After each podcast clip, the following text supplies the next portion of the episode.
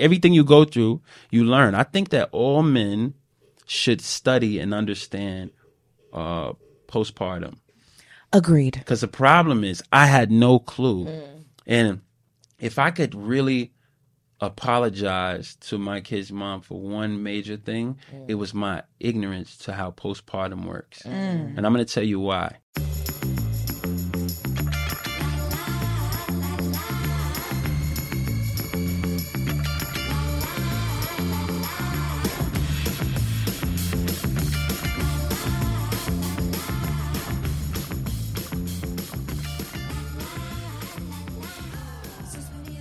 Welcome back to Good Moms Bad Choices. I'm Erica. And I'm Milah. Happy Wednesday.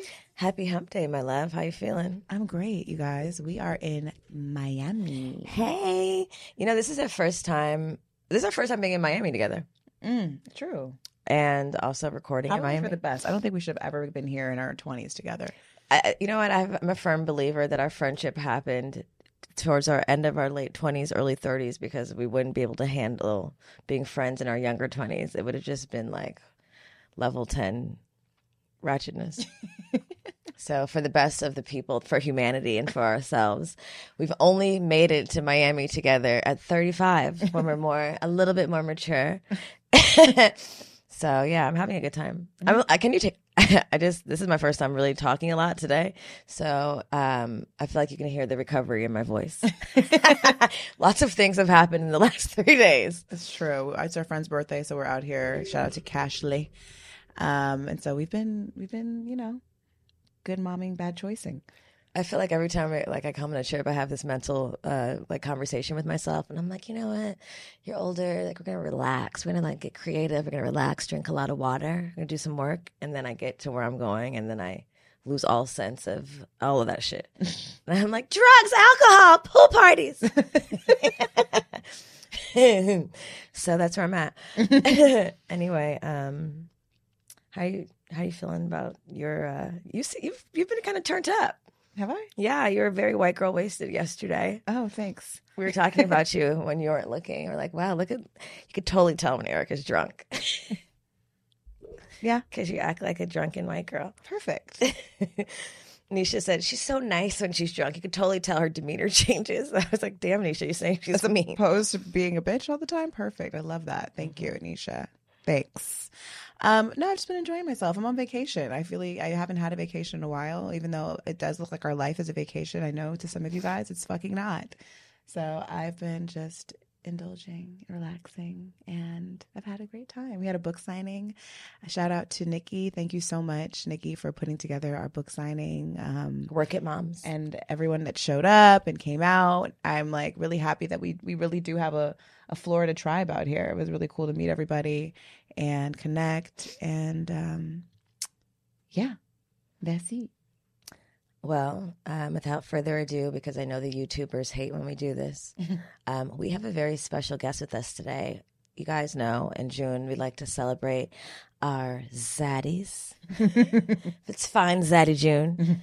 Uh, our, our our annual Fine Zaddy June is with us again, and today we've traveled to Miami and we're getting some Miami, Florida guests. And today we have producer, artist, songwriter, father, Rico Love. What's up? What's up? I, I'm I'm listening. I'm like, damn, they got really good podcast voices. I don't know. I don't know if I have the podcast voice. I was like, damn, I got to compete with some amazing voices here. Oh, you you are the voice. What you talking about? All you do is curate voices. That's what you do. That's why I can hear and recognize. but yeah, I was gonna say, but if you think that we have great voices, I will take that. Rico, you hear that, guys? Rico Yes, Love thinks yes. we have great voices. You know what? I'm happy you said that because last night I came to the conclusion. I just remembered. You just reminded me. I was someone told us like the streaming money is where it's at, and I was like, well, not in podcasting. And then she was like, we should do a collab, and I was like, Erica. Podcasting's over. We, we're rapping, or we're going to be a group. So figure it out. And I was no, like, it's no streaming in music either. What are you talking She about? was Don't like, the, in- she was like, the streaming money is crazy. And I I, literally was like, so we're gonna start rapping? I was like, I don't know, but if City Girls could do it, so could we. I don't know if you heard Rico, but we're the City Girls of podcasting. okay, I like that. I like that. Remember, Problem told us that. Nah, he did say that. That's dope. I, I don't know if I co-sign that. You but do, I you think do. It's like fifty percent City Girls, fifty percent. I don't know Oprah. Okay, I was gonna say Maybe like 40, 40. 60. Maybe forty percent over. Thirty-five. You're pushing it. Thirty-five. um, what's the Wasted White Girl podcast? That is not what we are. You know, I saw this clip of uh, Toni Braxton speaking about how mean Oprah was to her on the show. And I saw the clip, and Toni Braxton had just filed for bankruptcy, and she went on Oprah to talk about it. And Oprah was like berating her. Like, it was like, Do you feel like it's your fault? She was like, "Well, I'm Oprah. You don't you have Gucci um, plates?" And she was like, "Yeah, you know." She's like, well, I'm Oprah, and I don't have Gucci plates. And it was, it was. Oh, I shit. saw it. I was was going like, in. "Damn." She's trying to put it put things shit in perspective Yeah, for her. yeah. I mean, I'm might need to release those Gucci plates. I you bitch you think um i don't i don't i'm not surprised like does oprah seem like the nice aunt like i, I, I don't know. I just always thought Oprah seemed really nice. I know her stance on the N word was always really weird to me because I felt What like is her stance on the N word? She hates it. She hates Oh. when anybody says it, but that's like a grandmother energy. exactly you like somebody's But auntie. but I just thought she was aggressive about the conversation about it. You know, Mm-hmm. when I see, I love. I don't know if it's cool to say, but I love Cosby, right? Like, I'm. Everything But- goes here, Rico. But I, just I so you really know. love Cosby, but I would always get upset when he would criticize the younger generation and names and and I, I feel the same way about Steve Harvey. I, th- I just don't really. I'm not a fan. But don't I get her. Don't get her started. but I I just. just, I heard. I I, was like- didn't even have to look over. I it. just hated the way that he was always anti His anti-blackness. young and you know and I and I def- definitely as a 40 year old now I, I always say I have to say I'm 40 at least six times a day Okay. Why? You because know- whenever you you turn yourself? whenever you Believe turn that? 40 you always are saying like bro I'm 40 I don't I don't need this. I don't need this shit. Is that, is that the new shit? yeah it's like I'm 40 I don't have time for this. I'm smart. I don't do that shit no more. I'm Somebody 40. Like, did you? Do, I'm like, bro, I'm 40 years old. like, what are you talking about? No, but um, as a 40 year old, I do look at things that this generation does, and I'm a little bit annoyed. But I always think to myself, I'm in a business where I have to try to understand it, right? So I think that the Oprahs, the Bill Cosby's, and the Steve Harveys of the world, I don't think they gave my generation a fair shot in how to, you know, perceive. It's always a really harsh criticism of it. Mm. So I think that now that I'm the age that they were when they were doing that to me, I feel like I'm a little bit. I understand it a little bit, but I, my approach to it is never like, "What are y'all doing?" and y'all shouldn't do this. Blah blah. blah. I remember when uh, Bill Cosby went on a tirade about stop naming your daughters LaQuisha and Shaniqua. I remember that. Remember that? and I was so annoyed with that because I'm like, that's not That's- that's not your bro. Business. that's somebody's name, and you know, you guys will figure out and, and figure out a name for some crazy Russian or some you know like difficult name that you feel like is European, Mm-hmm. but then you have a hard time saying LaQuisha. It's very easy to say LaQuisha. You say it. I feel. I, I agree. I feel like we got we got worse shit to worry about, like than somebody's fucking name. Yeah. I also feel like I feel like I feel like there's a thin line too because some of the shit be some like level 400 r- nigga shit, I agree. and I I'm agree. embarrassed. No, I agree. I You know what I mean? Like I get it. Like I'm I I'm with the shits and like I'm and I don't like I don't like us judging each other. Like I like I hate I hate that. Like we already got enough shit to like to deal with with everybody else judging us and putting like stereotypes on us and us walking into a building and have to like battle all those things before even getting to anything. So I hate that we do it to each other.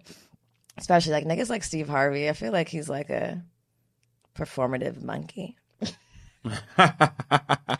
I- Say how. Tell the people how you feel. Tell us I how know. you really feel. Tell You know, I how think I think he the- made a comment about like perform like he don't he don't he don't, basically he didn't mind like shucking and jiving for the for the check is what he said. Well, you know, I think that people have hit at his level of success have had to make certain sacrifices and fit into certain boxes, and so they then think that everyone else, in order to reach that level of success, needs to follow the blueprint that he followed. And if they don't, there's judgment there. And also, he comes from a different time too, right, and that, Where, that's like, the whole thing. Yeah, Yeah, where things were not there is very black and white. I get the perspective of I come from this time, and I, I get the perspective of this is how you should behave because that part of it I get. But I think that the pr- approach. So when I talk about Steve or when I talk about Oprah or even Mr. Cosby, is never like a y'all.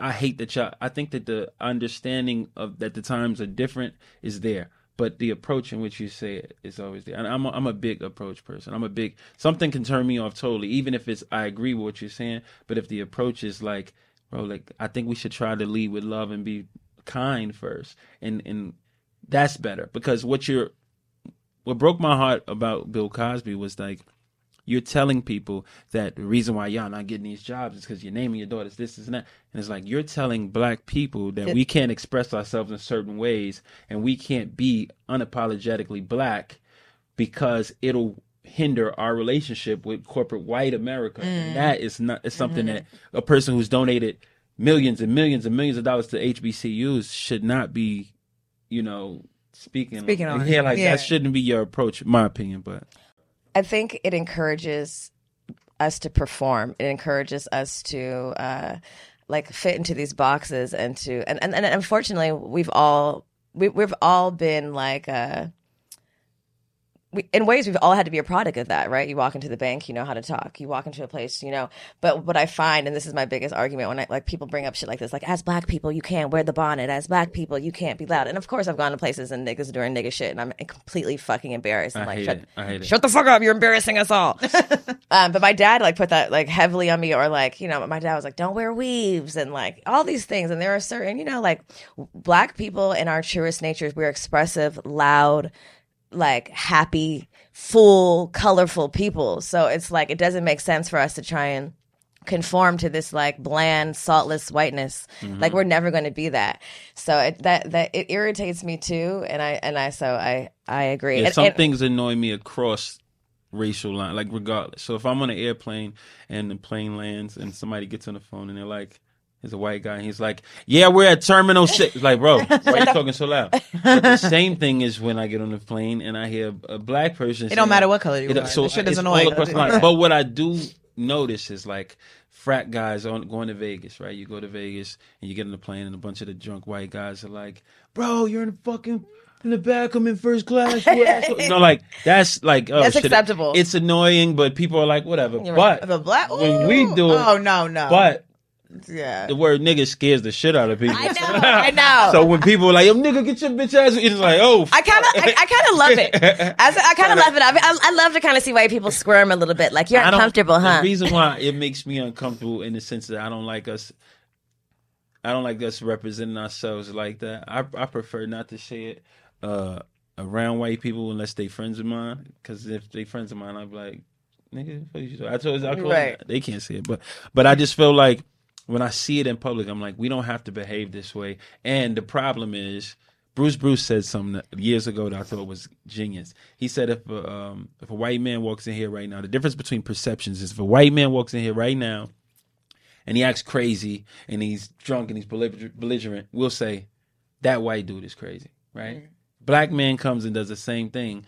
The consensus is black people Are are cra- crazy. uh, so I always keep that in mind. I always consider like even if I'm in a situation where I, I, I'd be upset, I always behave myself in a way, understanding that when I do something, I'm representing all of us, even though it's not fair sometimes. yeah, that's But unfortunate. I definitely would say that's keep a heavy, that in mind. is a heavy I, but. I keep it in mind Yeah. because I want to make sure that nobody can leave the situation and saying, even if it's wrong, even if they're they're which is most of the time wrong to judge somebody based off one experience Mm-hmm. or judge a group of people. It's it's wrong to judge one person off one experience, but it's even worse to judge a whole race of people because of one experience you had with one person on a Thursday night at a club who was upset, right? So I always keep in mind that it does happen, and I know that we can't live certain things down. So I make sure I behave myself even when I'm um, angry. But I always believe that we don't know who anybody is until they're angry. So I know if I'm a good person, I'm a good person angry, I'm a good person happy, I'm a good person sad. How do I behave in this situation? I'm basing that off of who I am and my character. Your character does not mean the mood. Mm. Character is different. It's gonna- it's gonna be my mood can be yeah. can change, but my character can never be questioned. You can never change your character. Your mood can change, never change the character. What? Go ahead. When's your birthday? December third. Oh, you're Sag. Okay, I was gonna say something totally, totally, totally like immature.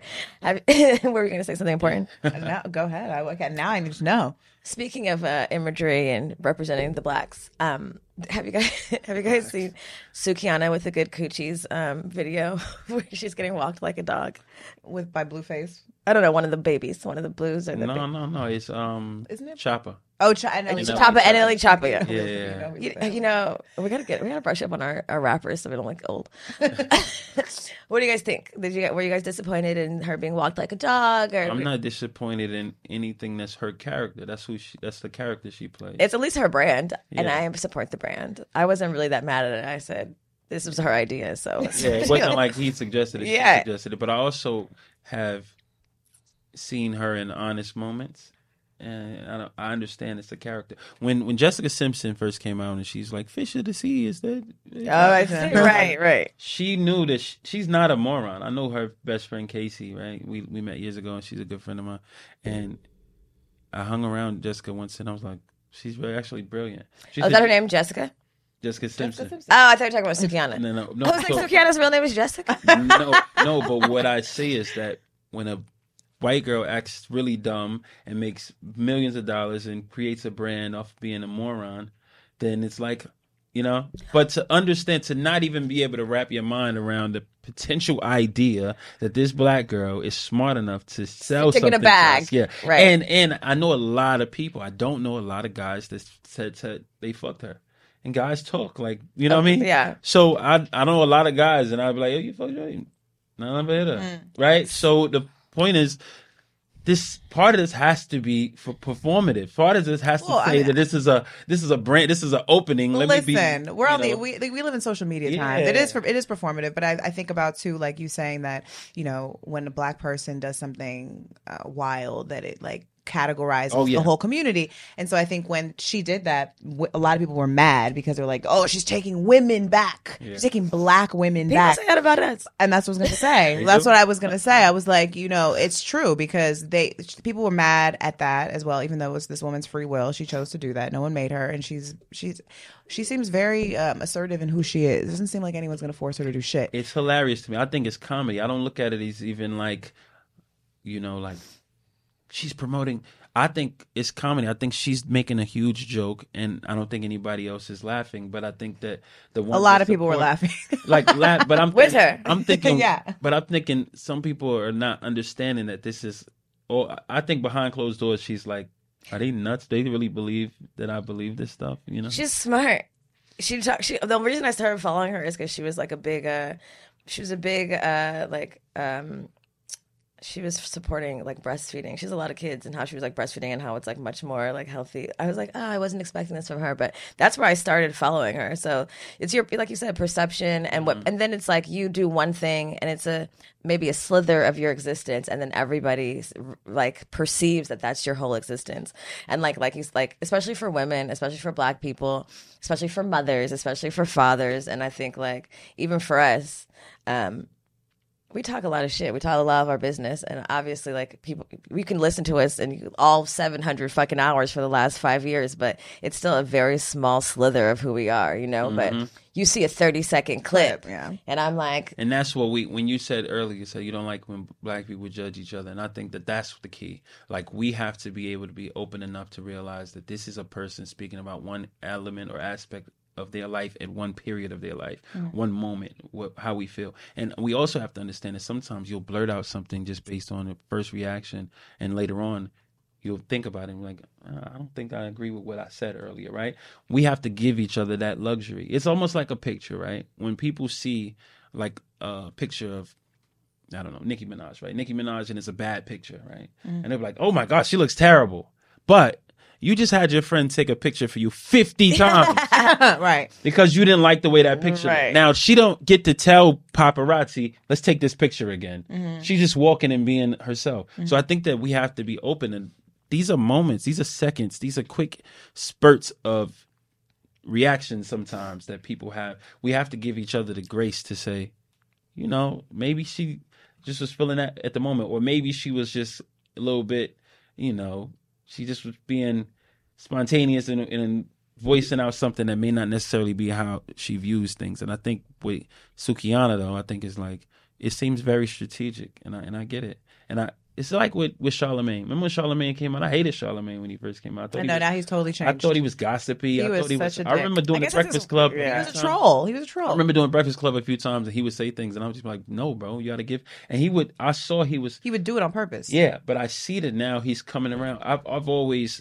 now I have a for the past like maybe seven eight years I've had this humongous respect for him, and I know him personally. But I think that to watch the evolution is the key. Like we should always understand it. Okay. I can't hate you or not like you because of this thing I saw you say in, in 2005. Mm-hmm. And then I see you in 2015 and 2022 and 23 and I'm still like, hold you to I don't like same- you. And it's like, no, it's just like this person has, you know, like a evolution. Just like I've had an evolution, this person has the opportunity, should have the opportunity to have the evolution. Now, if that doesn't change, then I can maintain my level of annoyance. Well, speaking of evolution, I want to get to know you a little better. I really don't know much about you, Rico Love. Mm-hmm.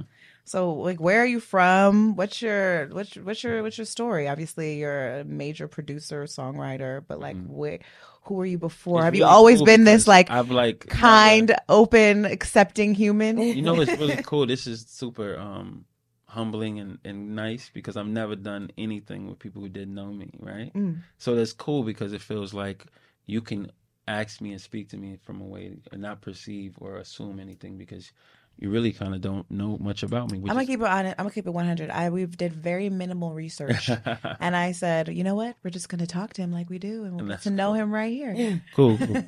so um, i'm a songwriter and producer i grew up in between um, milwaukee wisconsin and new york my mother's from milwaukee my dad's from new york my parents went, i went back and forth with my parents growing up um, i write and produce music. I've also um, Have you always, like, since a child, been into music? Or how- always been into music. I started my rap career i started as a rapper Okay. and i was signed to usher as a rapper. That's how i got my start. And then i ended up writing a song on the confessions album too. So i wrote a song called throwback on the confessions album and i co-wrote a song called seduction.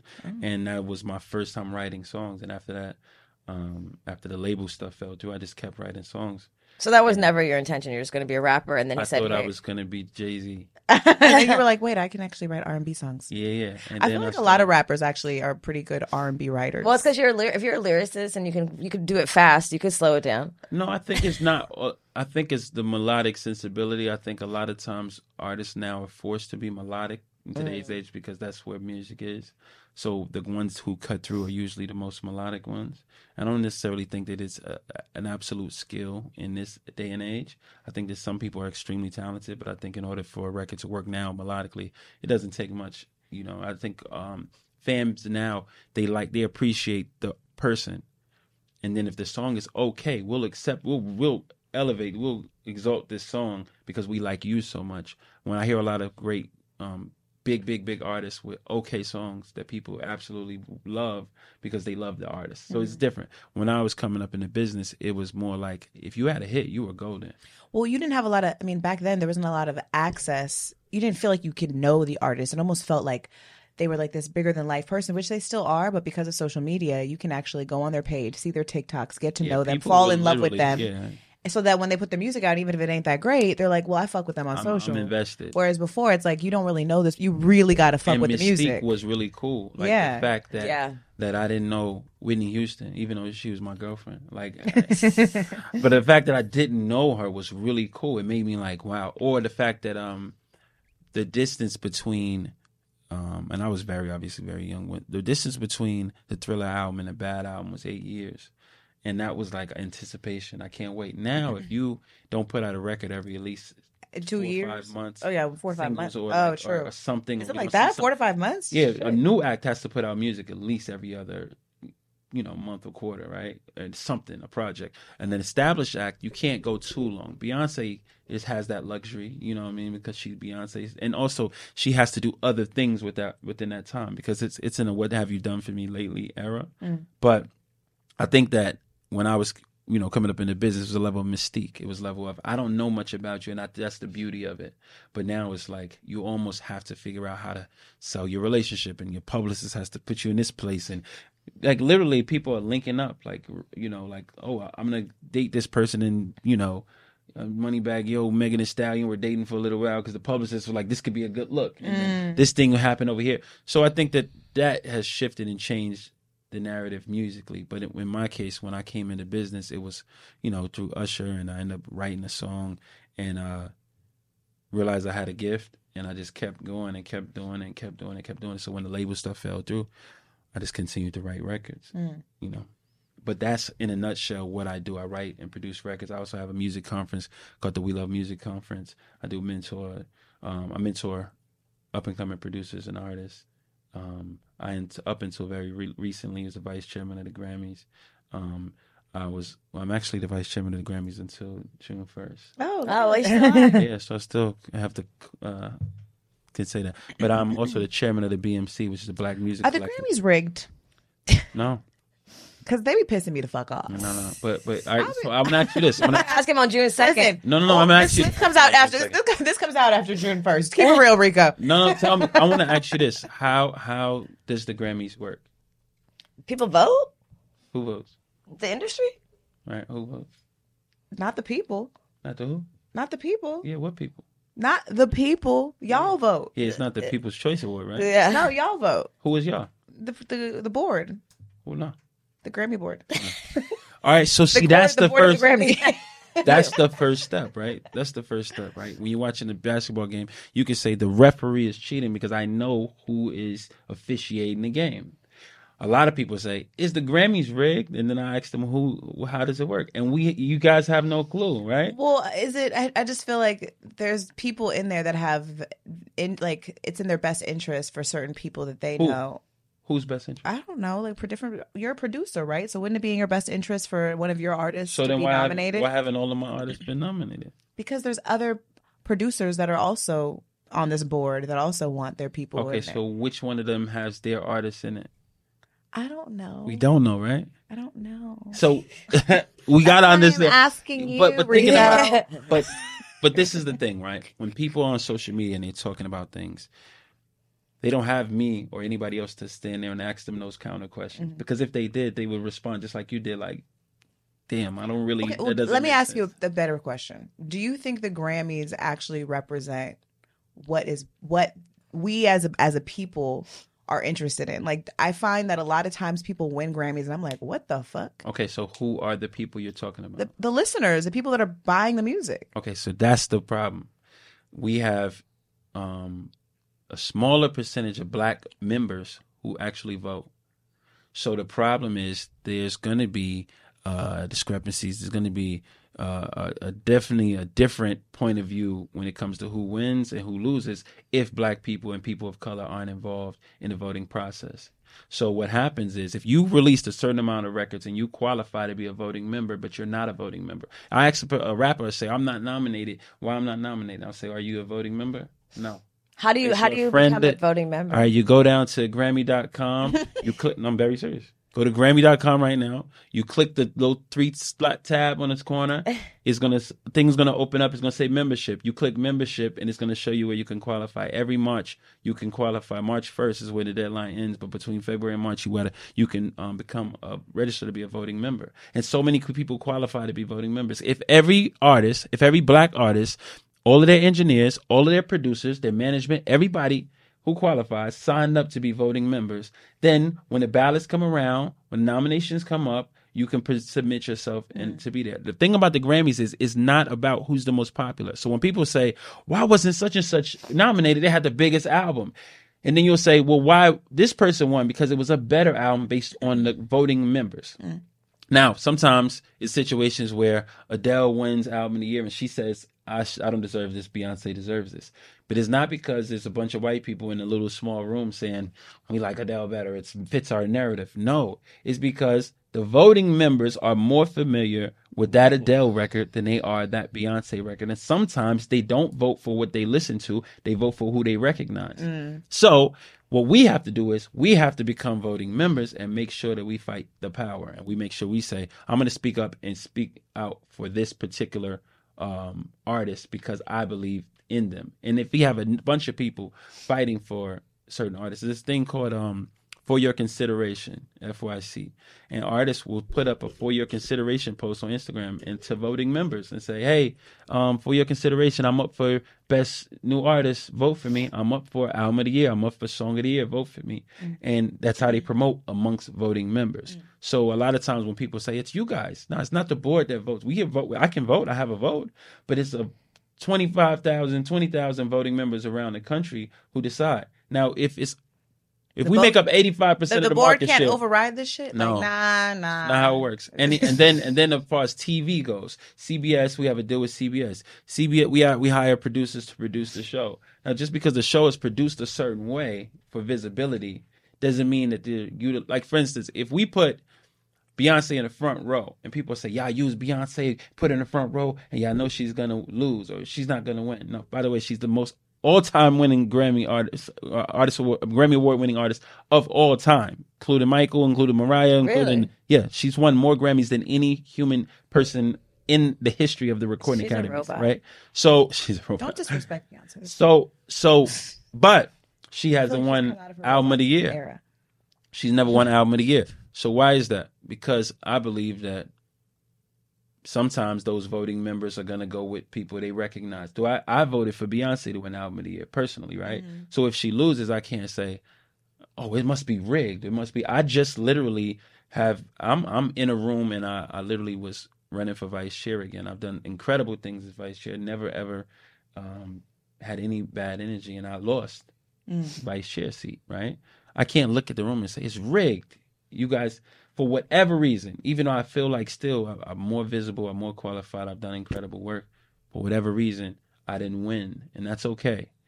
I still am chairman of the BMC. I still can represent and fight for black people inside of Recording Academy. But when I look into it, I say it must not have been enough people representing me and the interest that I believe in in that room. Mm. So when Beyonce doesn't win, I'm just using her as an example. I feel in my heart it must not be enough people who look and understand who she is and the, the the level of who she is and respect her music and her art in that voting process. So what we have to do is encourage people who look like us to vote. Mm. That's it. If we say fuck the Grammys and I say, well, tell me about the Grammys, you can't answer it. Then you saying a fucking system that you don't know how it works. I'm going to tell you what the Grammys does do.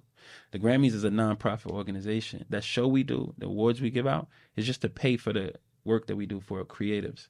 If you're a music person, you do music full time. We have an organization called MusiCares. You do music full time. You can be singing at a pub. You could be a piano player on a cruise ship. You could be a DJ. You can be a songwriter. Never had won a Grammy, never sold any records, but you do music full time. You come to us and say, Hey, Grammys, my roof is caving in and I don't have money to fix the roof. We're giving you the money. If you say my teeth are coming out, I don't have money, I don't have insurance. The pandemic hit, I don't have a job, I'm behind on my bills. We're giving you money. We gave away almost eighty million dollars during the pandemic. Oh wow. Who knew? So when You you hear that? think about the Grammys, all of those tickets that you buy to go to the Grammys, that money comes and we take that money and give it to people. But I think people of color have no clue that that exists, and that's why. And if you want to say, if anything, I'll say that that can make some people uncomfortable when I go out and speak to our people about how it works. That can make people uncomfortable because a lot there are a few people I think who are kind of like leery about, you know, the, the look and the feel of the organization. But I do believe that in its true essence, what the Grammys represents. When you say fuck the Grammys, you're saying fuck the hundreds and hundreds of millions of dollars that we've given to black creatives or to creatives in general, or the potential that we have to help and build the music community. No other award show is doing that. No other award show is saying. So when people say they did the Billboard Awards, yeah, the Billboard's a great, great show, right? But the Billboard Awards is strictly based off the Billboard charts. So you know who's going to win the Billboard Award. All you have to do is look at the charts. Right. Whoever had the biggest Right. year, they win. The Grammys is more giving opportunities for people who may not have been heard, but they had a quality album. There's a group called King, three sisters, three black females who had a, a nomination. When the Internet won Best R&B, PJ Morton has won four Grammys. You know, uh, Robert Glasper has won many Grammys. Like these are artists that otherwise the mainstream would not have known who they are, mm-hmm. and that's the opportunity because it's peer based and it's voted on by your peers, and it's about who we feel like had the best record as opposed to who was the most popular. Sometimes those things go hand in hand. Sometimes they don't. Sometimes we get it right. Sometimes we get it wrong. It happens. Got it. Well, thank you for breaking that down. Changed my perspective slightly. I just kind of made the show really boring. I thought that's why. No. turned into like a I mean, I TED didn't- talk. and- shit, I didn't. I didn't know that. It's like yeah. I yeah, I I didn't even ever. I never even thought about how the fuck this shit comes about. I'm just like, I don't know Bon Iver. I don't give a fuck. Like, Who? I was like, turn this shit off. I don't know. um, I like yeah. Bon Iver. Me too. I'm not mad at it. It's just I feel like culturally, just black and white people have just different musical tastes. Eh. You know, it's just like you know, Maybe a lot of white boys at those rap shows. that's a fact. Yeah, and, they- maybe and they've been spend a able to take that. Well, the, the problem is that we don't give hip hop its just due. When when we a lot of times people will play it and it'll seem like it's a novelty to them, like they're just goofing around. But like this is a true art form and it should be respected. And I think that the difference is that they are there is enough white people in the world to that if only white people like something, it'll still do well. Mm. It's not enough of us that if only we like it, it'll be able to, to what we consider crossover. So whenever they do like it, what it does is it opens up for us to make a ton of money. So it's incredible when we're able to quote unquote crossover, which I hate that term, but when we do do that, it's incredible. And hip hop has been able to monetize on all levels. It's the most streamed genre in the world. It's the most powerful force there is, and the fact that other cultures like it and embrace it is beautiful because now we're able to monetize in so many different ways. And we're able to become use our image and our energy and our likeness to go and create other streams of revenue for ourselves because other cultures love and respect and appreciate what we create in our in our bedrooms and on our tour buses and our closets. You know, Mm-hmm. No, they sure do. We're the tastemakers. yes. Speaking of tastemakers, um, we have a on our show. We ask our guests to share an affirmation. hmm Um, I was wondering if you could share maybe an affirmation that you, you tell yourself. Yeah. Um, every day I tell myself, um, I'm walking into peace. I'm walking into wealth. I'm walking Into peace, I'm walking into wealth. Yes. Yes. and I, I decide e- every day what peace is for me in that day and what wealth looks like for me in that day. What does it look like day- today for you? Today, um, wealth is uh, wealth of happiness and positivity, right? Obviously, I want to make a billion dollars, which I think all of us do, most- most of us. But I also understand that in order for me to have wealth in that perspective, the way you do anything is the way you do everything. So if I'm wealthy and and, uh, and happiness and peace, then I know that I can exercise that same level. If I can just grab peace the same way I feel like I can grab money, it'll be the same thing. The way you do anything is the way you do everything. So I want to be just as peaceful in my heart and in my mind and my body as I am uh, financially. I love that.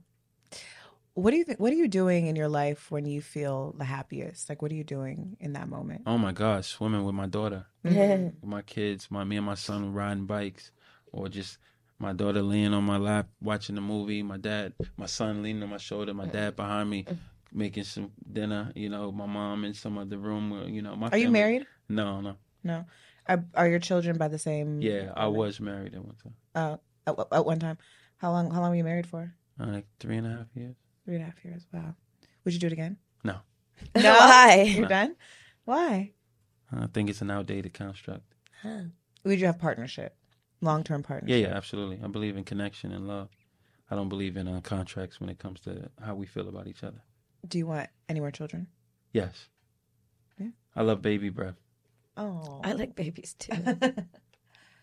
um, You know, and I think that speaking on that, it's so many people that would be upset that people don't, when people don't like marriage, right? Mm-hmm. Like I don't ever see somebody get married and say you. so when you got married, it was it not what you expected? Be, like because the, your marriage didn't work out. Is it because it didn't work out? Is that why? You I don't- never would wanted to be married. Oh, then what happened? How so, I just- someone dragged I- you down the aisle? No, no, I did it. I did it. Um, Did you have a whole wedding? somebody- Did you have like a whole? not really. Whole at the, thing? at the house. Oh, okay. oh, nice. I did it to uh, to to. Uh, I don't know. I just did it because I was trying to make somebody happy, you know. But it definitely was something, not something I ever wanted to do, you know.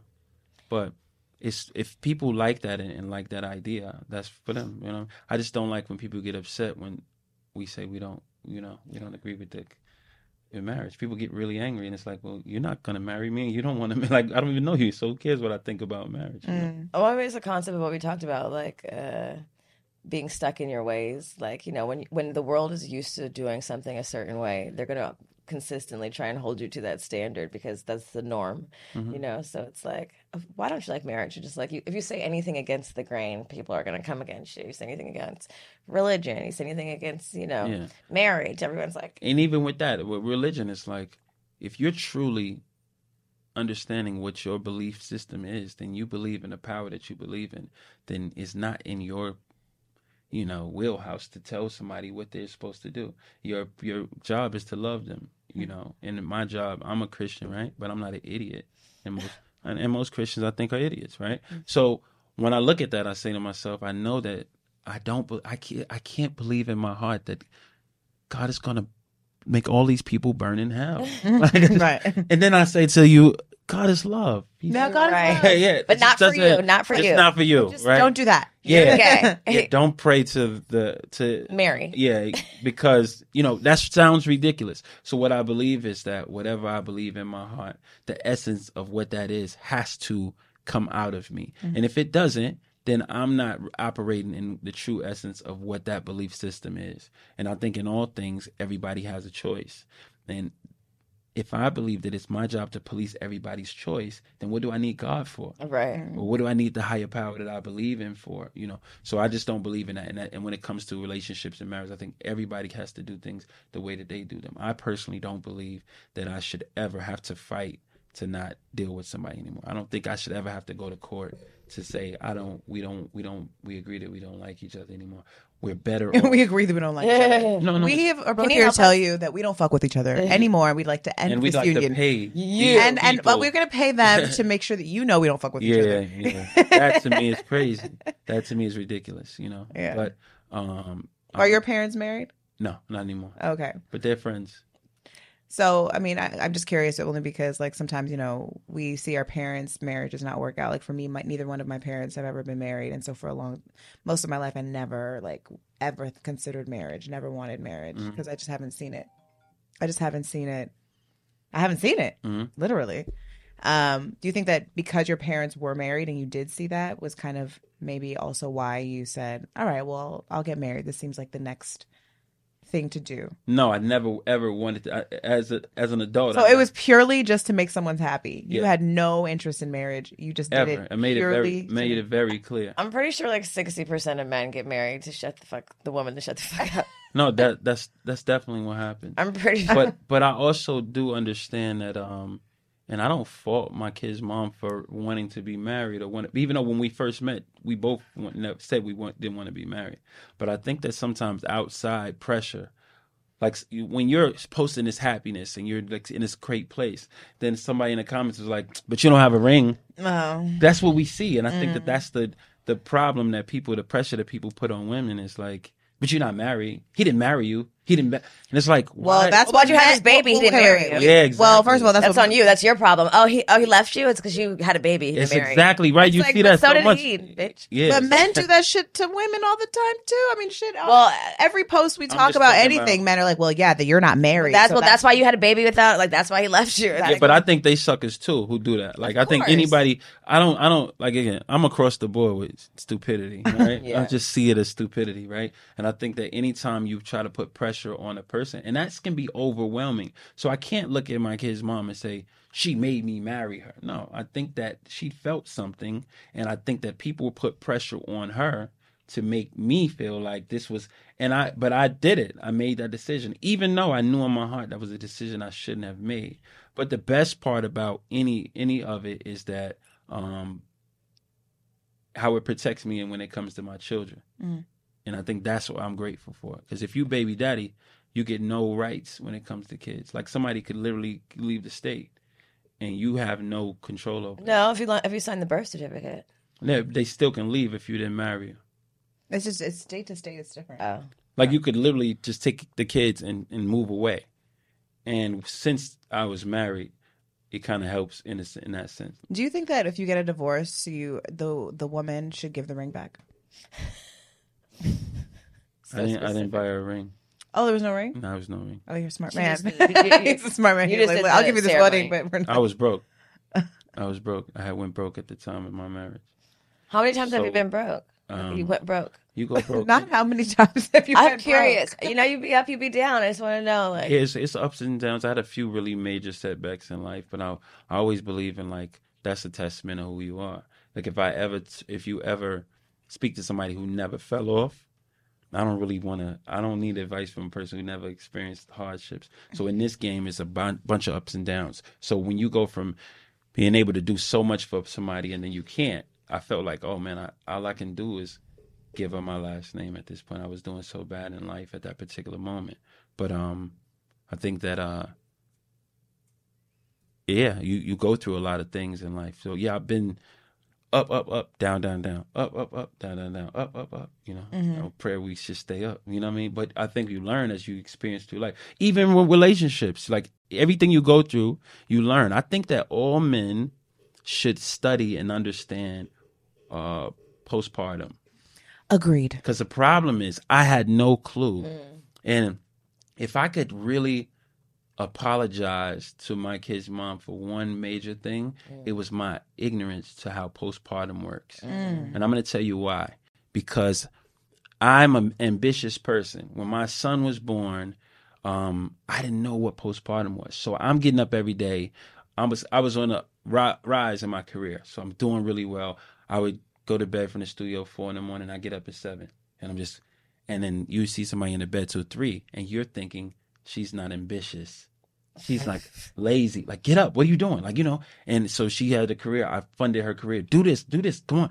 And I didn't understand it. Right. So it changed the way I perceived and mm. acknowledged her. And I didn't notice till I went to therapy. And I, my therapist helped me through it because what he did was he said, stop talking about what somebody did to you. Even if somebody did something to you or made you feel this way or called you names or did all these things, what about you either keeps attracting this or what about your actions cause them, whether it's right or wrong. somebody could say, I believe we behave how we're supposed to. Be. We should behave how we want to be treated, not how we are treated. Mm-hmm. You get what I'm saying? We be, we should behave how we want to be treated.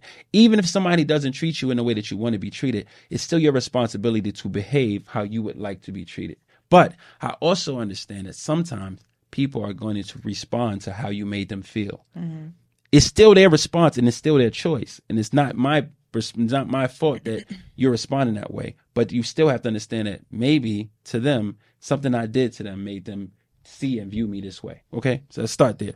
What happened was I didn't consider her in certain conversations, in certain places and situations in my life, in certain you know scenarios. I just didn't because I didn't have a respect for who she was. Why? Because I thought she was lazy. I thought she mm. wasn't ambitious. Not realizing this woman is depressed. Mm. She's going through postpartum. So throughout the relationship, as the relationship got longer and longer and longer, anything in life, I subconsciously didn't think that she her opinion meant Ma- much. mattered. Because you I weren't felt like respecting her role. I You- thought she wasn't ambitious. I thought she was, mm-hmm. and I would look do- around. I'm doing this, so No, not can't- just me. Other women around me in my mm-hmm. life who I did business with, I would see them just have Thrive. this vigor and this this hustle. So I thought she didn't have the hustle. Mm-hmm. Now, cut to when my daughter's born, and then life kind of got wonky for me, and my money got crazy, and I'm still getting up and I'm grinding.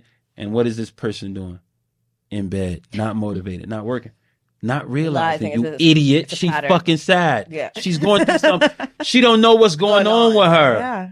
So that in my mind was like, wow. And that's cr- like I didn't until recently when I was talking to my therapist, we going through it, and I started. He started just kind of peeling back the layers for me. Like, so when did this happen? Like, Right. this person couldn't have just been so nasty and mean to you from the beginning. What happened? I started really going back and thinking, Timeline. the baby. Oh, she had these motherfucking kids. yes. Oh, she carried and fed and Oh, nurtured she- and birthed. she no, no, birthed no, and a not, not- soul. I'm not just saying that because because I definitely uh, am an active dad, and I'm you know like I said, I keep my kids seven days, she keep them seven days. It's even down the down the middle when it comes to our time with our children, and even though we don't necessarily care for each other, we definitely I've never had no problems with her when trying to keep my kids or use my kids, and I would never try to use my kids as a pawn or do anything. I've never even met her boyfriend or spoken to him. But one thing is, most people be like, "You should introduce me to your boyfriend." No, one thing I do know, she'll never let nothing happen to my kids. Right. So if it's if she don't want me to meet her boyfriend, if she don't want to introduce me to him, it don't make me feel no way because one thing I do know for a fact is if a train was coming and it was about to hit my baby, she's jumping in front of the Yeah, train. you trust the person you I had. You trust- trust the person you chose to have Yes. these children with. But the mistake I definitely made was not understanding um, my ignorance, Mm-hmm. right? Was like not understanding what postpartum was. And I don't want to say it's my fault, but it's my fault. Like I definitely was uneducated, right? Well, I mean, there's not a lot of, uh, well, I don't want to say there's not resources because there are, but there's not a lot of push for men to tap into those resources. It's really women, like, you need to know all these things. The men are just there to provide is so and support. And we talk about, I mean, we talk about this in our book, and we we always advocate for men to read our book so that you really understand like the mindset of a woman. Can I say this? I really have to say this though. Women have to allow men vulnerability Mm. because vulnerability cannot be expected when it's convenient for you. If I'm sad and I'm having a moment and I'm expressing myself, then I shouldn't have to see 50 memes about niggas is the new bitches. right? right? I shouldn't have to be. But when it comes to certain issues, well, why are you tap in and understand and, and be? You want me to be sensitive when it has to do with you, but sometimes I have moments that have to do with me that cause for me to feel a certain way, and I should be. Um, that should be respected as well. So I do believe that yes, men are not educated on certain things, but I think that we would be more open to it if our role as men wasn't limited to provider. No, absolutely. I think I think women and men both really need the a safe space to show up and and be themselves. I mean be human. And I say think how you feel and say how I get feel. emotional. Yeah. say that this upset me. This makes me sad. When this happened, this is how I felt. This is this. I, I definitely think that if we felt more safe to express the vulnerable sides of who we are, then we could be more sensitive to trying to understand. Because right now we do everything we do to appease a woman. And, when, and not every person, because some guys are so incredibly mature in that place. But I think that sometimes we do things because it's like, Shorty says she want to do it. Like when I talk to friends who married, they'll be like, "Yo, what you?" Gotta take Shorty down here to see. You we gotta go see Beyonce. or you be like, or you be like, "Yo, let's go to the bar." Man, I gotta go to her family. Shit, Yeah. man. You know, not like, oh no, this weekend I'm, I'm with my wife and we going to do this, but next week it's like, damn, bro, I gotta do I this. I gotta, I gotta- because and and it's a, that's the honest, and some and and, and again, please people be mature enough to understand that that's not every person but i meet i know so many guys who that's the energy is like i'm doing this because if i don't do it she gonna she gonna have an attitude I'm gonna have to Walk hear her around with- mouth. i'm gonna have to hear her mouth Mm-hmm. exactly so i think that men don't have the freedom you don't ever hear women saying I gotta go to the Lakers game because this nigga want to go see LeBron. No, it's like you. We do what a woman wants to do, and then every once in a while, it's like we're gonna do something you want to do, and we're like, yay, right? But it shouldn't be that. It should be like I I, guess that's understand. true. I, you know what? I will say that most of the time women will be like, I just don't want to do that. You should go do that with your boys. Yes. And there's no problem. But, But if a man was, yeah, it's true. I'll be like, you don't ever want to do, you don't do ever, ever want to do shit I want to do. You're like, we do literally everything you want to do. but one time, it's like, but I think that just give men, give men the opportunity to say, this bothers me. And what I believe in is, um, when when my when my kids and mom and I decided we were going to split, I suggested every morning let's wake up before the kids get up and let's just take a walk and talk. Not talk about getting back together because we know that you know I'm much I'm a much better person not in a relationship with her. She's a much better person not in a relationship with me, right? Mm-hmm. So I would say let's get up and just walk and talk.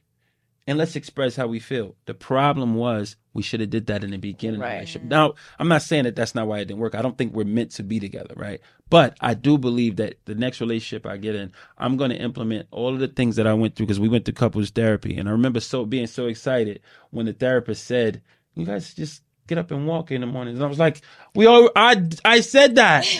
that was my suggestion, right?"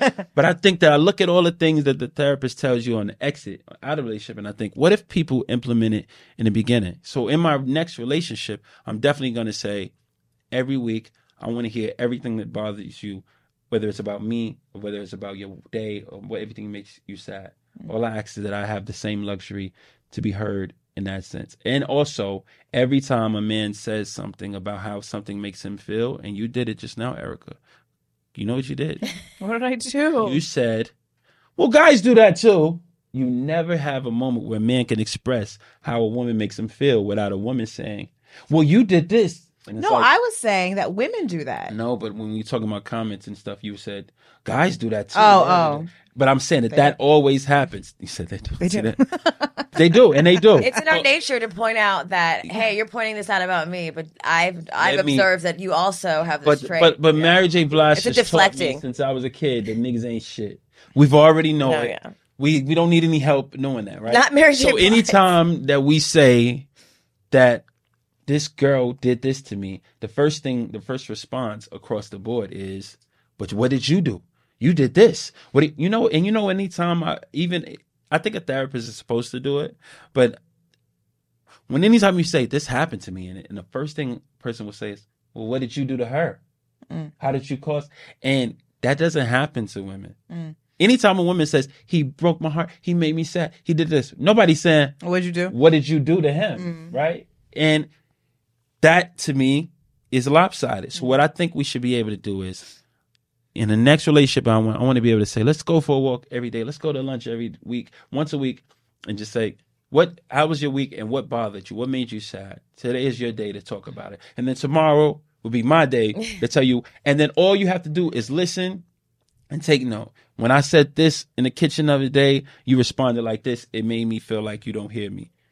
Well, I think there's a level of maturity that has to happen in these conversations because when you're t- when you're sharing that with someone, they're usually their instinct is to defend their actions or defend themselves or explain why they chose to do that, right? So uh, the hope, I guess, the goal is that when you have these conversations, they open up to a space where you guys can not do less blaming and I guess scaling, taking more accountability, scaling the Accountability. tit, the tit for tat. Well, I you didn't did even this know. and I did did you that. say that again? Taking more accountability. Okay, so you didn't melt. I thought she. I thought women melt when they say that word. I thought they Shut like. up. I thought they like a, like dissolve into like nothing. Accountability. You know that they, just. I just never heard. You know. a woman- Because why? Women don't take accountability. I don't know. Oh, you said it too. So it's not. I'm you're I, fine. that is still here. Look, I see, see, they said accountability and nothing happened to them. I think wait. So it- you think men take more accountability than women? I think men are forced to take more accountability. It's no choice. I'm an I'm a person who never ever. What do you mean? I'm Why gonna tell are you we not forced? I'm gonna tell you this. I'm gonna tell you this. I'm gonna tell you this. A perfect example. Um, I was a cheater 100 miles an hour. Like if you could, if it was a runway that was called cheating, and they said do the limit, I was maxing out. Right all gas. right? No breaks, right? But I have never, ever, ever in the history of my cheating ever said, I did this because you did this. I did this because you made me feel this way. I, I did- I never ever made you feel like you wasn't pretty enough or you was this. Now, now my actions probably did because when you cheat, you can make a person feel like they aren't enough. Insecure. That's a fact. But I've never ever not helped said. All I ever said was I'm wrong, and I, I apologize. So when women cheat, we say it's because I'm not going to even say cheating, just in general. I when just we do things, we usually say It's because always because of this. You know what? made It's funny that you say way. this because I've had this conversation last night with someone, and a, a man, and he said the same thing. Like I made the choices that I wanted to make because I wanted to make them. You made choices out of. You're telling me that you've made choices because it's something I, I did, yes. And I was like, kinda. Yeah, Yeah. exactly. And he was like, no. That's not how life works. I'm going to tell you this: if a person spits in my face, right, and I think this is. Oh wait, can I just say something? This is how men and our brains are so different than men's Yeah. brains. Like because women, we are just more emotional. We are emotional. Everybody's we're, emotional. We're reactionary Every- out of our reactionary. emotions. That's the key. Out of our emotions. Where men are not yes, so this is the so key. much. Every person in the world, I'm glad you corrected that. Yes, we are all emotional. Every person is emotional. But how we react respond to to, these- that emotion Yeah. shows the level of either maturity or Spitefulness. No, or or you have the ability to. A man is not. If a man was to respond on how something makes him feel, we call him a bitch ass nigga. When Tyrese gets on camera and cries, we say this nigga's a sucker. If a woman does that, we say speak up, queen. Tell him. If a girl was to leave court and say this man is trying to take everything from me and blah blah blah blah blah, when Mary J. Blige is going through her divorce and and all this stuff, and they said he expects her to give him money, what? right? If a man was to do that same thing, it's like yeah, what? Pay that lady. Pay. She probably put up with so much from you. So I think that it's not about the account the accountability is forced on us. We don't have a choice but to be accountable because nobody feels bad for us. If a man is broke and a woman is broke, the difference is the woman feels like this is not supposed to be happening to me. So much so it's like, don't text me, uh, I got bills due. Don't date me and say what's don't send me what's up text if if my bills is this much. What? I can't. So, so or they'll tell him I had a good close close friend of mine. It almost made me cry because this guy is not dating anybody. Right? This is one of my closest friends. He doesn't date. He got a kid, he got a daughter, and his kid's mom. I don't know what their situation is, but he doesn't date. And I said, why not? I'm not where I want to be financially. And most people would say amen to that. But I said, bro, love is something that shouldn't make you feel that way. Mm. You deserve to. What if the person that's meant for you is going to trigger something or give you an idea or do something or help you in a way that's going to excel your accelerate your life to where it needs to be? You're rejecting the idea of finding love because society has made you feel, especially black society has made you feel like you don't deserve Love a girlfriend because you- you don't have money right now. Mm. That is insane to me. Mm. Now, do you deserve to be? Do, does it make sense for you to take a bunch of trips and do Go all this shit and go to? dates, no, no. but you should be able to find somebody you care about. When a situation happens to a man, it's like, how do I figure this out? When a situation happens to a woman, not all women, by the way. So everybody's in the comments just gonna say, I'm not like that. Not all people. It's like this is not supposed to be happening to me. And that is the difference. And as men, we don't have the luxury to to not take accountability for things. We don't have that luxury. And if we do, we are called every name in the book. Women stand up, but women stand up for gay rights and gay men and gay thing, gay thing all the time, right? But as soon as a man does something, he might be gay. I think he, I think he gay, right? As soon as he's for sensitive, but that's your best friend. But you'll use that as to insult another a man because he's acting in a way that's expressing how something made him feel. I think that's some women. I don't think that's all. You said that. I did. See, see, I thi- I, you but, see. no, but I, Did I, you but, see? but I but- heard you. but I'm we're- gonna tell you. I have to say this. Uh, I went through a situation in my relationship, right, where I was my feelings were hurt. I was devastated. I was just like crushed. And I went through. This was in 2018. 2000 I made it. First of all, I was so sad that I wasn't heard. I've never, ever, ever, ever considered suicide until I felt uh, not heard. I, le- I contemplated killing myself, not because of financial woes, not because I was getting cheated on, was because I was I felt like I didn't I wasn't heard. By your partner? Yeah, by, by yeah, Okay. and by by everybody. I don't want to put that pressure on my kid's mom because I don't. I'm not the type of person that's going to sit around and say, you know. But I definitely think in all levels of my life, I was helping the artists I was working with, um, management, uh, my relationship. Every point of my life, I was feeling like people were just not hearing me or my feelings didn't matter, right? And I think that an openness to share how something makes you feel, right, gives you a freedom that people don't even understand.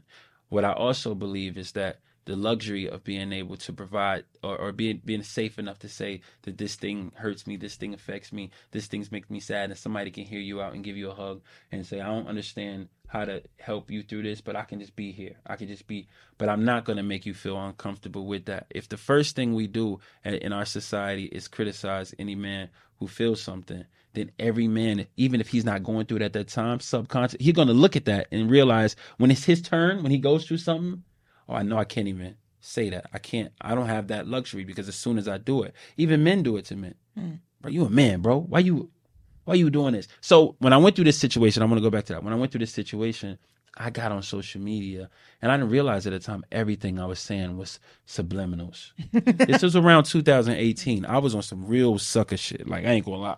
I, no, I have to be honest. I was on some like everything was a sub to Shorty. Like while I'm in the same house as her. Like like you know what I mean? I was like every all the memes, every all meme. the memes, everything, and and you know, uh, every meme, every I was just like, I made a whole album called "Even Kings Die" about it because I was just that hurt. I just didn't feel hurt. I felt like, and I was just subbing, subbing, subbing, subbing. I, and obviously, um, now I have a rule where I don't, I don't, anything I'm going through, nobody would ever know. I don't post anything that has to do with relationships or hurt or this or somebody. Even if it's a funny meme that I think is hilarious, I will not repost it. I don't because I don't ever want to be that person again because it was embarrassing. It was embarrassing because some somebody came up to me around the time this was all happening, and a good friend of mine, he was like, "You all right, bro? See, I'll be on your IG every day. You got something to say about you good?" Like, so I was like, "Oh shit, I'm wearing this shit." you know? I went through it. I had a Kanye moment where I was just every day, like li- literally for like three or four months, I was just nonstop everything, right? And I think that one, I just don't think it's becoming of my character, so that's why I don't do it. But I also believe that when women do it, it's an amen section in their comments, right? And they have that freedom. Men don't have the luxury to ever even feel that way. You know what I mean? I was caught uh, every name in the book by the, by her friends and, and crew, like, oh, he's a look, he acting like this. But when it's turned around, I think men should just have the opportunity to express how they feel. Not on Instagram. I don't think that's not that wasn't becoming, and I don't. I'm not proud of that moment in my life when I was behaving that way. But I do believe that I should have a safe space to express that I'm hurt. I don't think it's my place to tell my business or talk about what. But if that's but if that's what you wanted to do, that's what you wanted to do. I mean, I think that I just don't think it's classy across. I think that men have suppressed their emotions so much that when they when it does come out, it comes out a bit bitchy, like a bitch. messy. Yeah, And so a lot of times people don't know what to do with it because this person has suppressed for so long and then it's just like blah, blah, blah, blah, blah. exactly. and then you're like, whoa. But it's like event if the more that you're able to express and the more you're able to be vulnerable, the mess starts to clean itself up and you're able to really understand like, okay, this is how I'm feeling and this is what I need from you. But a lot of times men can't do that or they don't feel like they have the space to say, so do hey, you this think me doing that was good in the sense that I'm able to learn and grow from? Exactly. Absolutely. You had to do that in order to reflect back and say, yo, That's like I never want to do. I never want to do it again, but like, I- but I, I needed to get it out, and I'm glad that I did, but maybe a different outlet. Maybe But what I really wanted was to talk to the to the person I was dealing with, and I wanted to be But you, heard. but you, but you couldn't. So instead, you just because um one thing I don't do is I don't scream at women. I don't call them names, and I obviously I never hit a woman. So if a woman is screaming at me, I don't know how to. She's gonna win the argument every time. Sometimes, uh, well, she'll be the loudest. I'm You- not gonna be louder than you. It's just not gonna. I'm then not. she gets more mad and she starts yelling more because what the fuck? Yeah, yeah, I'm not gonna. I'm not going. So I think that that kind of handicaps a person like myself because I don't express. I know guys who in what looks to be fun relationships because they fight like crazy and they get they both get to get everything out. I'm not trying to say it's good. It's healthy. It's very toxic, but at least they both get to express themselves because he'll say, "Shut the fuck up, bitch." Blah blah blah. blah." I don't do that, so I can't exist in that way. My daughter is eight years old. My daughter will never ever be able to tell a story of my dad was cursing at my mom. I saw my dad grab my mom.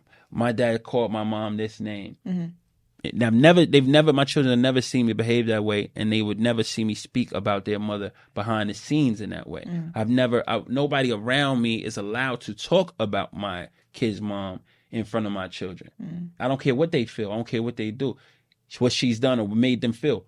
You're never going to speak bad about my kid's mom in front of my children. I would never mm. speak bad about her in front of my children. So when I think about character, I think about the fact that what if my daughter was in this room right now and saw me behave in this way? That's that's how I judge how I'm going to respond to uh, arguments or you know anything. To this day, I don't I don't scream and yell and call names and do all that. How do you think? Oh, sorry. Go ahead. No, keep it. I was gonna say, how do you think fatherhood has changed you? Like, what is? yeah, I was, gonna, I was gonna say that like uh, you know you've you've evolved a lot in your relationship. You've Mm-hmm. you've you know reflected. You've been a divorce. You've had two kids.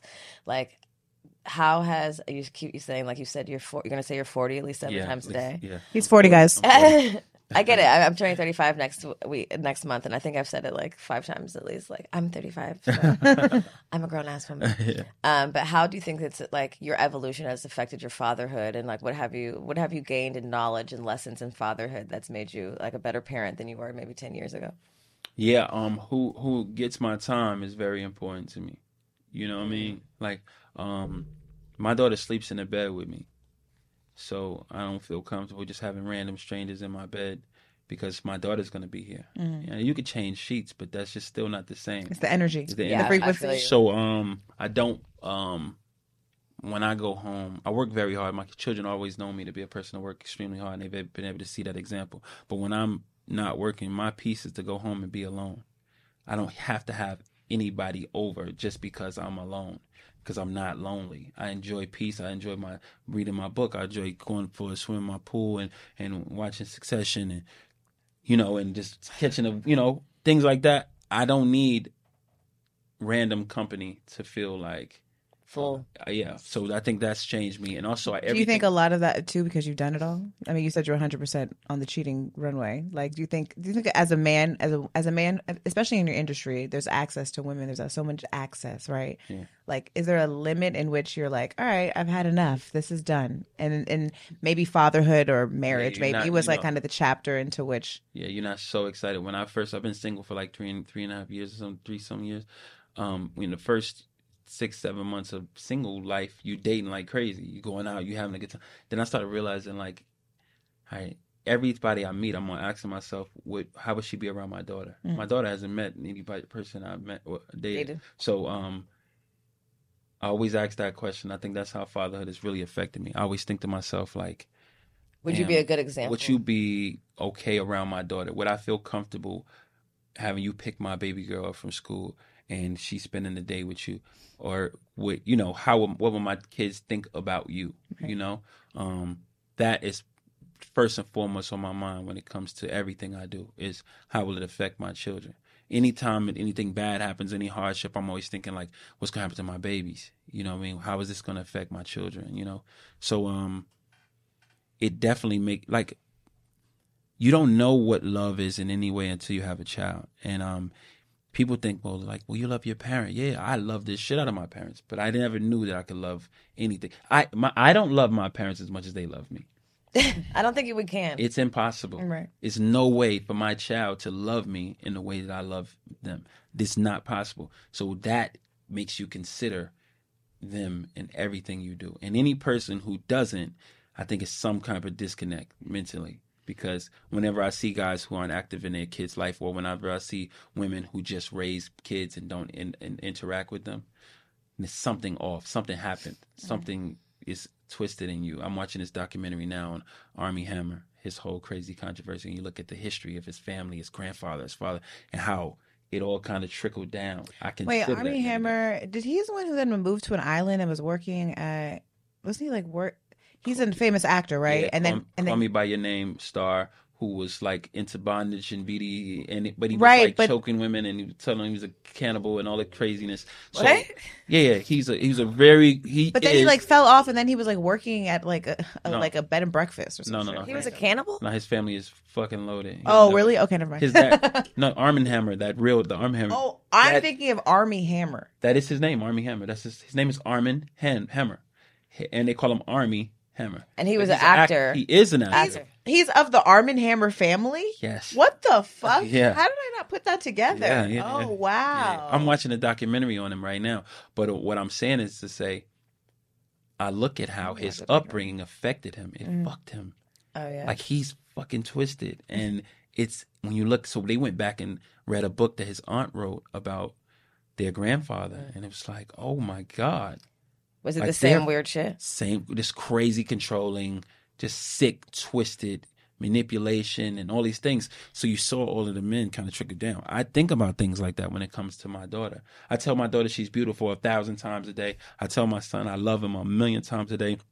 I beg my son every day please bro don't do drugs don't do don't do this don't Not do beg him every day. are- you know my friends are doing this just don't do it. Like please i just want you to be because i i care so much about them. Does that mean that, that he's not gonna make a decision one day? But what it does is i i try my best to show him that i see this shit every day bro. This shit is real and i don't want you to my love for my children affects my behavior so that i can make sure that in front of them even certain things like i know that my daughter watches uh googles my name. She searches my name so I'm careful about things I say and things I, you know, things I share because I'm like, I don't want baby girl to ever uh, get online and see some shit from my dad and be like, what the hell? You know what I mean?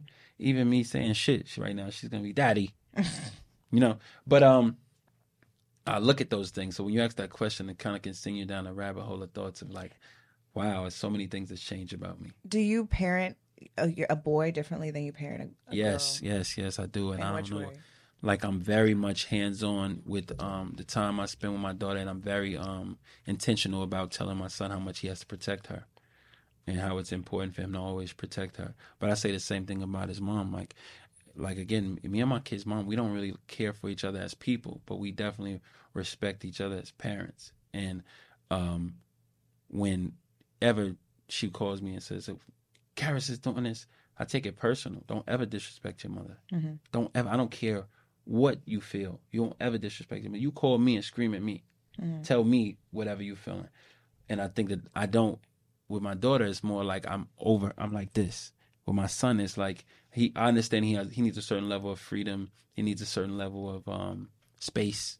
He needs a certain level to learn, certain opportunities to learn and understand himself in certain ways. Baby girl is like, I need, I need. She's eight, and I'm very like on her. Like the things that he was able to do. Like she begged me for a phone. I got her iPad. She can do things, but I'm like over her shoulder. like, what are you watching? What are you looking at? What do you? Because I understand how impressionable you know a young woman can be in mm. today's society. I want her to, I want her to always know. And I always tell my kids. My son, I remember being in Africa, and my son called me to for Uber Eats. And I'm like, I Uber Eats from Africa. I never ever say, my son calls me. I was in LA last week and my son called me like, can you give me an Uber from my friend's house? I don't say, why your mother can't take. I'm always, yeah. Because I want him to understand that anywhere he is in life, in a good situation or a bad situation, call me. If I told you not to do something, you did it, Call me. call me. Mm-hmm. I don't care. We'll talk about it later. And I wouldn't even reprimand him in that moment. Give it a few days and say, bro. Yeah, 'cause not you want to leave that line of communication. I open. want him to feel safe. Yeah. So when it comes to that, that's what the difference. But with my daughter, I'm more like, nah, I'm going. Like, where you at? Like my my son, I dropped him off to a birthday party when he was eight or nine. You know, my daughter's eight. I'm never dropping her off. To You're walking in that. I'm bitch. there. I'm there Where's the because I also understand. I understand little sick moments and and and you know perverts can strike in an instant.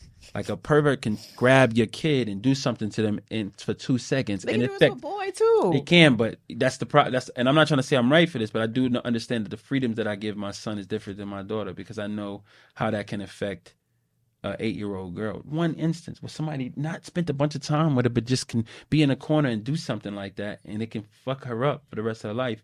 I'm very, you know, intentional about. That. That's why I'm so, so, so blessed that I trust my kid's mom. I don't have no my. I don't care what where they at, what they doing. What I'm not into. Well, who, what niggas was around? My, I don't care who was over there. I know for a fact she not letting nothing happen to them kids. Mm-hmm. That's the blessed. Like that's the most incredible. I couldn't ask for anything more than that. We can hate each other for the rest of our life. I do. I'm blessed to know that mm. my children are safe and they're not in my presence. Well, people act. like- I yeah, that's a thing. You know, people f- have kids with people and then turn the other cheek, like turn crazy. But it's like at the end of the day, if you lay down and decide to have a kid with somebody, let's hope at the very least, minimally, you trust them to care for your kids. Yeah, you yeah. know, and it, and it sucks sometimes. Like you have kids young and you didn't really think the shit through, and you're like, damn, you're kind of more way dumber than I thought. you know, like can I trust your dumbass? But yeah. like you know, like at, at the like I, I always say, I urge people at the very least, like at least have a baby with a motherfucker you can trust because I know I see like a lot of men sometimes talking shit about their baby mamas and da da da, and I'm like, nigga, that just reflects poorly on you because you're talking shit about a bitch that you willingly had a baby with. So if you think she's this, that, and that. That's to me a reflection of you because this is the agreement you made with this person for the rest of your life. Yeah, but but again, I have to go back to the fact that women do it all the time. No, Talk we do. We they all baby do. daddies. You know, Oh, what I mean? no, for sure. I mean, I, we- so I think that it's in it's a phase that we all go through, right? When you first when you're so newly upset, then anybody who'll listen, you're like, yo, this is what I'm going. I hate this shit, right? So I think that um you have that you still can express that disdain for whatever the actions were, but you make an incredible point. Like you should be able to say, and that's how I judge anybody I date now. I always think to myself, if I had a kid with this person, how would that be? Would I feel like if I if it wasn't a workout, would I still feel like I could trust them around my children? Like I don't leave my kids alone um, with strangers. I, my kids have had the same babysitter since they were kids. If my kid is with my kids right now, they with my mom, and um, if they my mom and my sisters have know my rules. Don't drop my son off or my daughter off to my son. He can. He's thirteen. But don't drop my daughter off to such and such house. I don't know who her father is. I don't know who his friend is, and I don't know his. Don't take them over nobody's house unless you're right there with her, because I don't. It's not about oh I know such and such. Yeah, but you don't know this nephew. You don't know the cousin. You don't know the the aunt. You don't know any of these people. Mm-hmm. So yeah, I gotta trust that I'm in a relationship with somebody who understands that and understands like you can't just be like, oh, she's down the street at her friend. Blah blah. What? Who's over there? Oh, she has a brother. She has a. I have a um, my babysitter Erica. She's incredible. She's been babysitting since my daughter was born, and um, she, her her niece comes over sometimes with her when she, when she babysits. Her niece says to me, um, I was leaving the house because she was coming in to babysit, and she says, "Oh, I can't go to." I, my mom says I can't go in Karis's room. That's my son. I can't go in Karis's room. I'm like, you fucking right. yeah. You know what I mean? Yeah, somebody was there to tell her Yeah. That even though my son would never do nothing like Right. that, they don't know my son. Right. Mm, yeah, they know your rules though. That's the rules. Yeah. My mom said I can't be over here if if if it's just us because I can't go in Karis's room. You know, kids just to offer Let me information. tell you what my mom told me. and I think that's cool. But if you don't trust that, you're right. You make an incredible point. You don't trust somebody to raise your children or trust their character, trust who they are. Because anger is one thing. Again, I may not agree how, with how you respond in anger, but your character is always going to be the same, yeah. yeah. Also, I think the tool is that we have to give our kids the ability to rely on their intuition and have agency over their body and use their voice, boy or girl, because people are fucking weird. Mm-hmm. People you thought you knew, people you think you know, family, teachers. Like the truth of the matter is like we're building kids to go out into a scary fucking world. And the real tool, the real valuable tool we're gonna give them, like obviously we're gonna protect them, but like we always have to give them the the the wherewithal to make decisions and be like, if shit doesn't feel good, get the fuck up out of there. Yeah. And and call me Yeah. and tell me, and ain't ain't shit you can't tell me. And I don't give a fuck how old you are. I don't care if you're a boy or girl. I don't give a fuck who it is. Like, have the ability to be like, I tell my kid, like, you can say no, motherfucker. Right. Whatever you need to say to yeah. let a motherfucker know you ain't fucking around, Yeah. eight or other.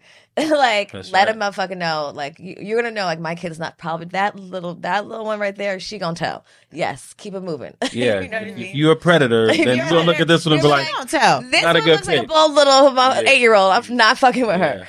So I, I I- agree. Like the world is scary, and like our, the biggest gift we can give our kid is a voice. Yeah, even when I used to bathe my daughter, I used to say, "All right, daddy can't touch your private. So you gotta touch. You gotta wash your private." So then, when when as she got older, I would say, "So if daddy can't touch your private, then who else can touch your private? Nobody, does. just me." And I go through that all the time. Sometimes randomly, I'll just say, "Hey, believe, come here." She'll be like, "I'm like, daddy." Uh, it makes She'd be like, "What, daddy?" I was like, "Who can touch your private?" Nobody. Oh my god, I'm so happy that you do that. Me too. I It's said- really I- important. It's important to not, and we talk about this a lot on our show. Is like it, you can't just say it one time and mm. just think you've covered the ground. Like you're like, okay, well, she knows now. It's like no, it, you need to normalize it. Almost, Yeah. And if they're uncomfortable, oh well. Yeah. I'd be like, "How was school today? Oh, you went to grandma's house." I'm like, "Oh, anybody about to touch your vagina lately?" She's like, "Mom." I'm like, "Just you know, just asking." yeah, exactly. it's just like, "Why are you being weird?" I'm like, "I'm not. I just got to ask the questions." You know.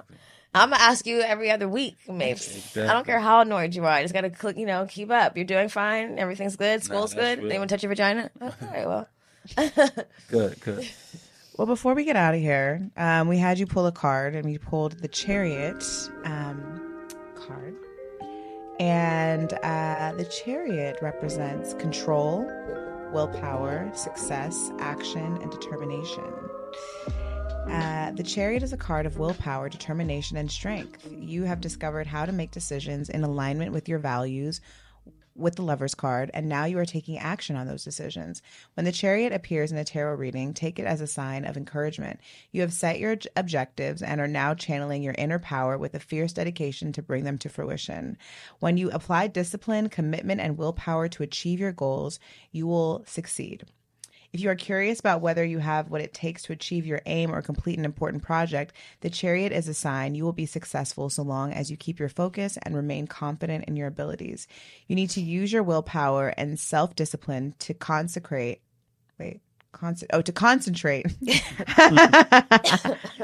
consecrate too. To concentrate on the task at hand. You can't cut corners. You can't cut corners or take the easy route, or you will fail.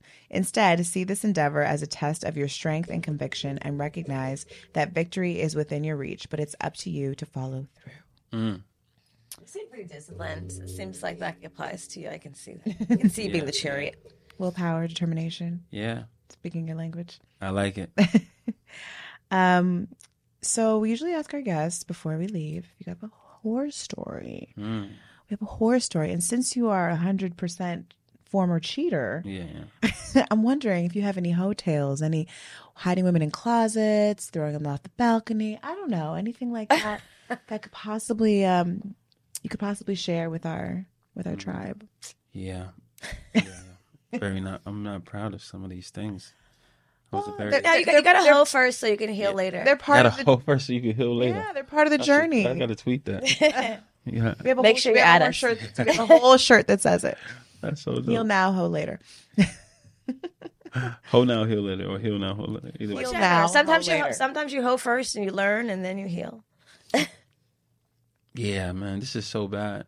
Um, Are you afraid of yourself? Are you afraid of your whorish ways a little bit? Yeah, and I'm not even. Uh, I'm not. Even, I don't even behave that way anymore. But I Well, do I mean, still feel like it's, it's scary because yeah, It's a possibility. And also, when when I first was met with my kid's mom, I didn't cheat for like the first year and a half, like long time. How long were you married?